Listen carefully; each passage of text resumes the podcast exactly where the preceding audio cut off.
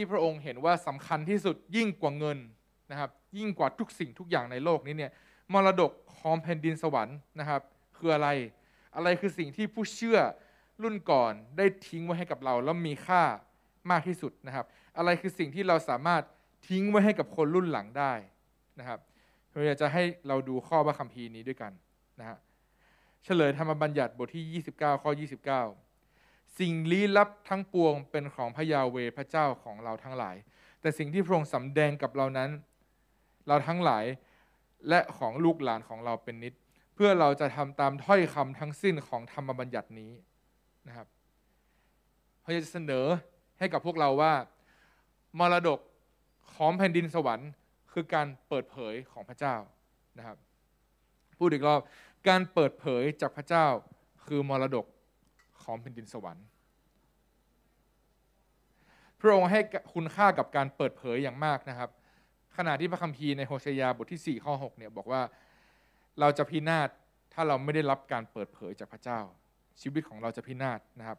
เป้าหมายของการเปิดเผยของพระเจ้านั้น ไม่ได้ทำให้เรามีความรู้มากขึ้น เพื่อที่จะปกป้องความเชื่อได้มากขึ้น แต่การเปิดเผยเป็นสิ่งที่เรา นำเข้าสู่การ encounter กับพระเจ้า รู้จักพระเจ้ามากขึ้นมีความสัมพันธ์กับพระเจ้า มีการเผชิญหน้ากับพระองค์มากขึ้นนะครับ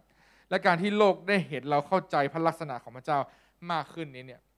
เขาจะได้รู้จักพระองค์นะครับผมขอยกตัวอย่างอย่างหนึ่งนะฮะ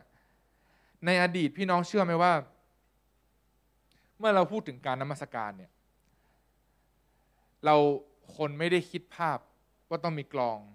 ต้องมีกีตาร์ต้องมีเบส ต้องมีนักร้อง พี่น้องเชื่อไหมว่าเมื่อก่อนเนี่ย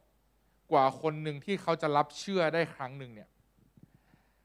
ณตอนนี้ถ้าสมมติเราออกไปประกาศใช่ไหมครับ เราบอกว่าถ้าน้องอเชื่อด้วยปากและรับด้วยใจ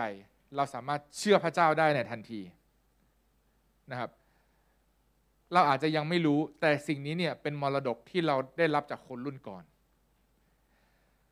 คนรุ่นก่อนสมัยมันมัน ร้อยสองร้อยปีก่อนเนี่ยกว่าที่เขาจะเชื่อพระเจ้าได้กว่าที่เขาจะเข้าใจว่าถ้าท่านรับด้วยปากและเชื่อด้วยใจเนี่ย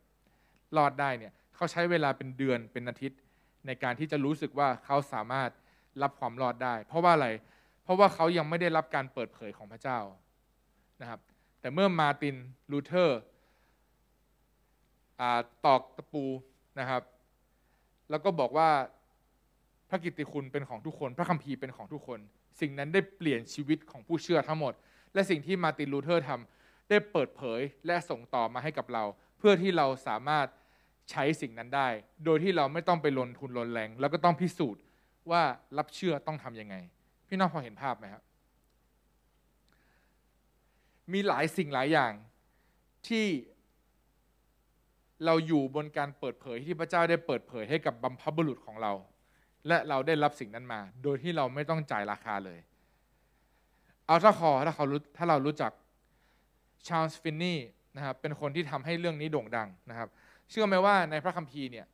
เมื่อเรานมัสการเสร็จ และผู้เทศนาเทศนาเสร็จเนี่ยเมื่อมีการตอบสนองว่าใครอยากรับเชื่อและให้เดินออกมาข้างหน้าเนี่ยเชื่อว่าเชื่อไหมว่าสิ่งนี้ไม่มีในพระคัมภีร์ และเราพยายามในหาหาในพระคัมภีร์เราก็ไม่เจอ